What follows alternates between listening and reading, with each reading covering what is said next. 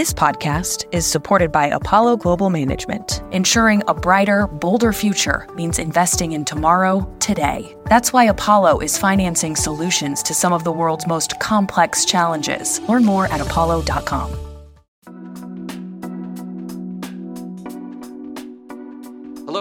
welcome to At Barron's. I'm Andy Serwer, and welcome to our guest, Lynn Martin, President of the New York Stock Exchange. Lynn, great to see you. Great to see you too. Thanks for having me on, Andy. So, you recently wrote about three trends for this year, which yeah. are volatility, the return of the IPO market, and the strength of the U.S. capital markets. I want to ask you about all three of them. Starting with IPOs, it looked mm-hmm. like we were off to a good start in January. I wonder how the pipeline, confidential filings is going, and what you anticipate for the balance of the year. Yeah, we're off to a really encouraging start in January. If I look at January of 2024 compared with January 2022, proceeds raised are up almost 70%. So that's really a great sign. Still off from 21, but I view 21 as more of one of the tails in the overall bell curve of the US capital markets. Uh, so, really strong start. Big deals getting done across multiple sectors. I'm very optimistic that we're going to see more deals come to market. We've had a few in February. We're gearing up for an active March, April, whatever the case may be. Very strong pipeline of companies looking to tap the capital markets. Is there some hesitancy and reluctance given the uncertainty out there, which maybe goes into the volatility question? You know, the biggest challenge, I think, with the IPO markets has really been sponsors getting their heads around the new valuations, right? And everyone got used to valuations being elevated in 2020, 2021. So 2022, 2023, the markets reset ultimately. Companies are looking now, though, at tapping the US capital markets as really an efficient way to raise capital. If you look at the public markets, there's nothing more transparent, liquid, uh, deep pools of liquidity that allow companies to finance their operations and importantly to raise the capital that they need for their next great product, their next great idea, acquiring businesses. There's a certain currency that comes along with being a public company. So I'm really optimistic that we're now at the point where companies are looking to tap the right. public market. So it's just maybe getting used to this higher, longer environment for one thing. Um, let me ask you about primary direct listings because that was yeah. uh, there was a lot of talk about that. Has it come to fruition, or where does that stand? Well, over the last couple of years, specifically 2022, 2023, you didn't see a lot of direct listings come to market. Prior to that, though, I mean, we pioneered the concept of the primary direct listing in 2020, 2021. You saw companies like Roblox and Warby, well known brands, tap the markets in that way, get public in the form of using the primary direct listing. Uh, I think we're going to see some more companies with the well known brands look to use that vehicle in the future. But given that we're still in the reopening of the IPO markets, you're probably going to see them fewer and further between, at least for 2024 and possibly 2025. All right, let's talk about volatility. And maybe it's the new reality. I'd love to hear your thoughts on that. How do you measure volatility? And importantly, what does that mean for retail investors? One of the things that we look at is obviously the barometer of volatility in the equity markets, which is the VIX. Something below 20 for a sustained period of time, as the VIX has been, really shows that you can go public and you're not going to see wild swings. Now, you are, in my opinion, going to have days when economic data comes out where you are going to see the market react. Um, but it's going to be heavily driven off of macro type of events. You know, what happens with inflation, what happens with interest rates, those types of newsworthy events. What you saw in 2022, though, is you saw sustained periods of volatility. So I make that important distinction because if I think about what's in the mind of an issuer, it's that sustained period of volatility as opposed to individual days that the market is volatile, driven off of some macroeconomic news. Importantly, though, you know, markets are so interconnected, so you can't just look at the measure of equity vol. You've got to also, in this environment, look at treasury vol. Uh, the MOVE index, for example, is one of our indices. And if it's above 100, it means there is sustained volatility in the interest rate market. And we're still in a period where that's the case. So I think it's going to be interesting to see the dynamics between the fixed income markets and the equity markets play through this year. So stay the course for investors and block out the noise. Is that kind of the message? I think or? so, and you mm-hmm. know, invest for the long term. That's what right. we've really told told customers. Like, don't get caught up in the noise of any one given day. If you invest a dollar today, it w- has proven to be worth a lot more in the future, but you can't focus on the day to day moves. Right. And getting back to this U.S. capital markets and the strength, yeah. I mean, with all the belly aching we do in this country, our capital markets are certainly still a beacon for the world. You look at a company, say like Birkenstock, yep. maybe should have listed, you would think, in Europe instead, turn to you guys. Talk to us about that. Yeah, I mean, it's one thing that we're so focused on at the New York Stock Exchange, and I'm personally focused on is ensuring that our policymakers, our regulators don't lose sight of the fact that our U.S. capital markets are the envy of the world. There is no more efficient place to raise capital than the US markets because of all the dynamics I talked about earlier the breadth of investors, the deep pools of liquidity, the transparency that comes along with being a US public company other nations would love to have that position, but they don't. Companies turn to the US. And not only did we see it with like a Birkenstock, which you just noted, but we've seen some transfers out of the UK in particular to the US market. You know, we just recently welcomed Flutter, which was um, a 20, 30 billion dollar company, which just moved their listing to the New York Stock Exchange at the end of January but they're you know a brand that is better known by their U.S. business, FanDuel. Uh, so they they really took advantage of the fact of the brand notoriety that they have with one of their largest and fastest growing businesses um, to take advantage of the U.S. markets. Right. We also have rule of law here, which is another distinctive characteristic yeah. in the United States. What about China and the Chinese companies? I know that there have been some delistings. Mm-hmm. Um, the, the value of those companies has been diminished in the United States. What is your take on that relationship now? I tend to look at the world with glass half full goggles, uh, so to speak. Uh, I think the positive since I hopped in this seat is that there is now a rule set associated with a Chinese company going public in the US. Importantly, there's the PCAOB audit piece, which adds that transparency, which has now been figured out. I was very pleased to see at the end of 2022 when the companies that were listed in the US, headquartered in China, you know, found a path forward, passing their PCAOB audits, which I thought was a, a good thing for the capital markets. Uh, and now that there is a path for a company to go public, I think you will continue to see companies go public out of China. This podcast is supported by Apollo Global Management. As one of the world's largest alternative asset managers, Apollo is generating investment grade credit, providing greater access to more resilient and diverse pools of capital, and helping to fill gaps in America's financial ecosystem.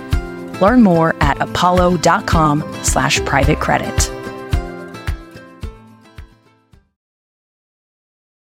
The New York Stock Exchange is a subsidiary of ICE, the Intercontinental yep. Exchange. Can you tell us how the New York Stock Exchange fits into the overall company, Lynn? Yeah, so ICE is a company that has followed a very deliberate playbook of using cutting edge technology to modernize marketplaces. So if I think of our three big segments, and the way we report is through those three segments. There's the exchanges business. Squarely, the New York Stock Exchange is in the exchanges uh, segment alongside our global futures exchanges and clearinghouse footprint network. Um, we uh, have amazing contracts there. It's really where, where we got our start at ICE. If you think about the energy markets and transforming the energy markets, That's really been one of our core pillars in that business. Uh, second segment's my old business, fixed income and data services business. It's the business that was started um, nine years ago now, almost, which really focused on adding transparency to opaque markets. And then our most recent vertical is our mortgage technology business, which again follows the same playbook we've continuously applied. Put cutting, put cutting edge technology in place to drive transparency and efficiency for opaque processes. And that's exactly what we're achieving through our mortgage tech business. Now, importantly, what pulls all of those businesses together is really the data business. Uh, data is such an important output of a vibrant, liquid, transparent marketplace, such as the New York Stock Exchange.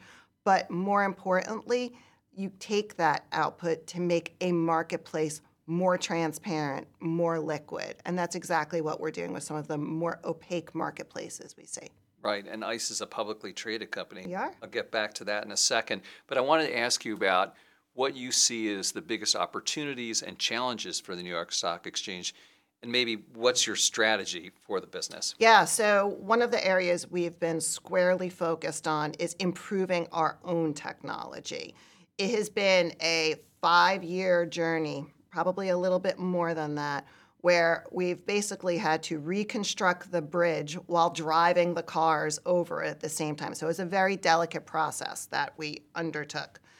Uh, the end of last year, we completed that process. So it has been a moment of pride for us as we see the amount of messages we process every day up more than 60% and response times what people uh, measure in terms of when they receive an acknowledgement of an order back from us, cut in half. Our focus is squarely on adding transparency to the equity markets. And importantly, particularly during 2024, continuing to be the stewards of the U.S. capital markets. And since the U.S. plays such a critical role in the global economy, in a lot of respects, being the stewards of the global economy. You have a big competitor, and you're in a dogfight every day with the NASDAQ. Your stock has outperformed the NASDAQ recently over the past one to three years, I think, and their stock has done better longer term. How do you think about competing against NASDAQ? You know, with the New York Stock Exchange, I just don't think a lot about the competitive landscape, mainly because we have a very different mission, we have a very different platform, we have a very different responsibility being the world's largest exchange. And then if I look at some of the other businesses that we have, there really isn't a competitor. There are competitors for products, so to speak, but there isn't one large overarching competitor to ICE. Is there an opportunity to be more of a global exchange? That mm-hmm. seemed to be all the rage maybe a while back, mm-hmm. maybe less so now. What about that opportunity? Yeah, one of the things we've been focused on over the last two years is to build bridges for commerce. So we've signed six memorandums of understanding with other exchanges. So I think about TSE, for example. Um, Canada. Yep.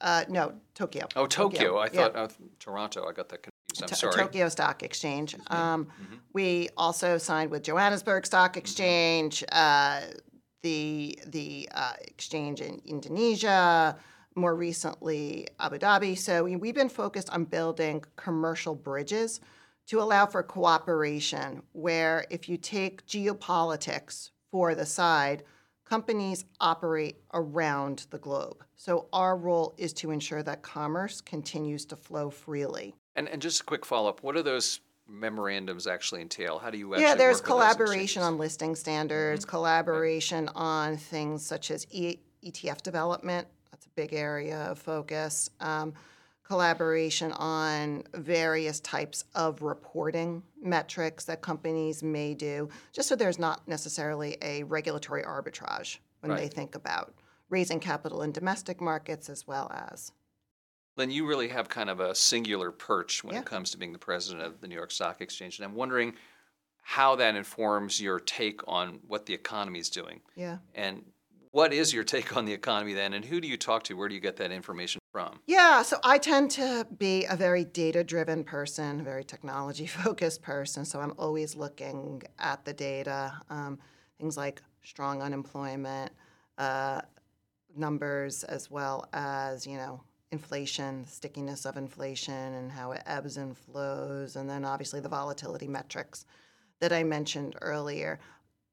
Qualitatively, though, I talked to our network of CEOs. Our CEOs are amongst the greatest CEOs in the market. Our 2,400 list of companies span multiple, multiple sectors, um, and they're the, like I said, they're the greatest CEOs in the market. It's more how are people feeling? How are they feeling then? You know, in general, I think people are feeling okay. Um, certainly not as worried as we all were in 2022 about the R word recession. Uh, I think the Fed has done a pretty good job of being thoughtful about navigating the risks in the US economy and navigating around the challenges that were associated with the very high levels of inflation. So I think people are feeling okay.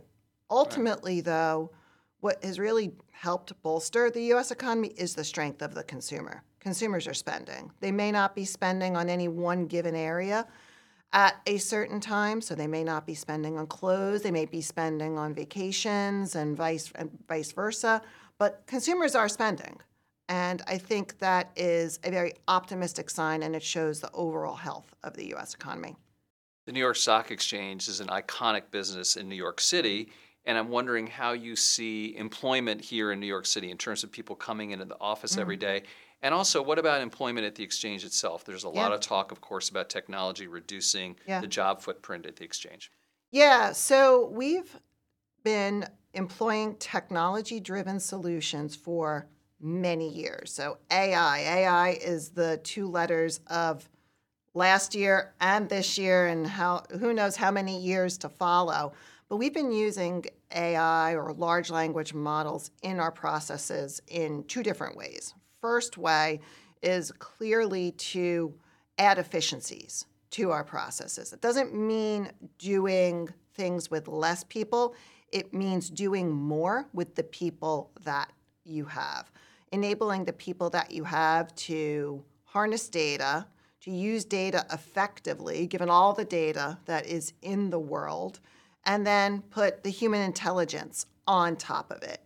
So I think there is a very nice synergy between the way humans use technology and this AI driven trend, enabling the human being to do a lot more with information that they have at their fingertips. And then importantly, we've had something in production, a large language model in production, that has driven transparency in our energy markets. It's been in production for 10 years. It's really been used meaningfully over the last two years, however. And if we look at volumes generated through that mechanism, they're, they've grown by about 70%. So it means the humans are do, using it more and more to add efficiencies to their trading processes, to add transparency to our energy markets, to continue to do that higher value add type stuff that I was just talking about.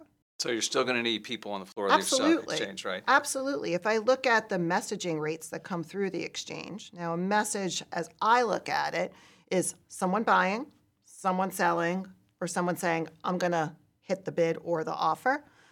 The amount of messages that we process is almost three quarters of a trillion messages every day. No human being no group of human beings could could handle that type of message unless you had good technology. But importantly, in fast moving markets, when things get really volatile, if you don't have a human smoothing the volatility out, you're going to have bad outcomes.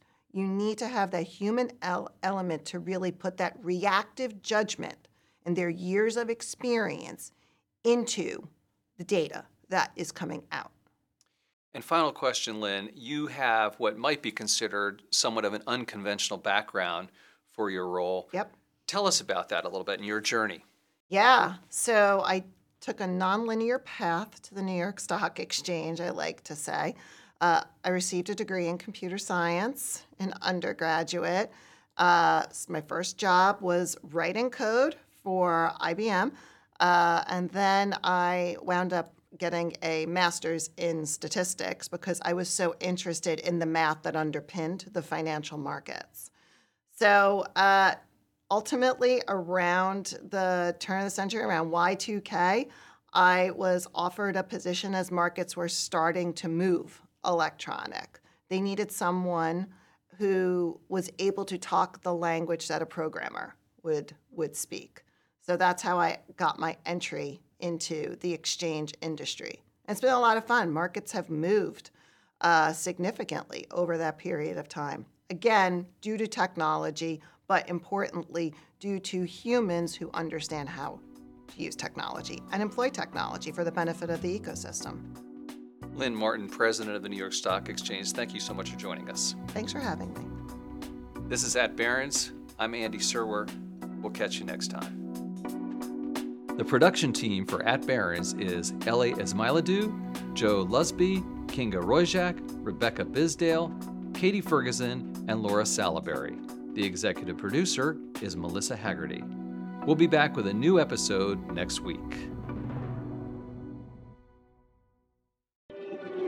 This podcast is supported by Apollo Global Management. By providing companies with access to flexible financing solutions and partnering with management teams, Apollo is there every step of the way to drive positive outcomes for businesses and power economic growth.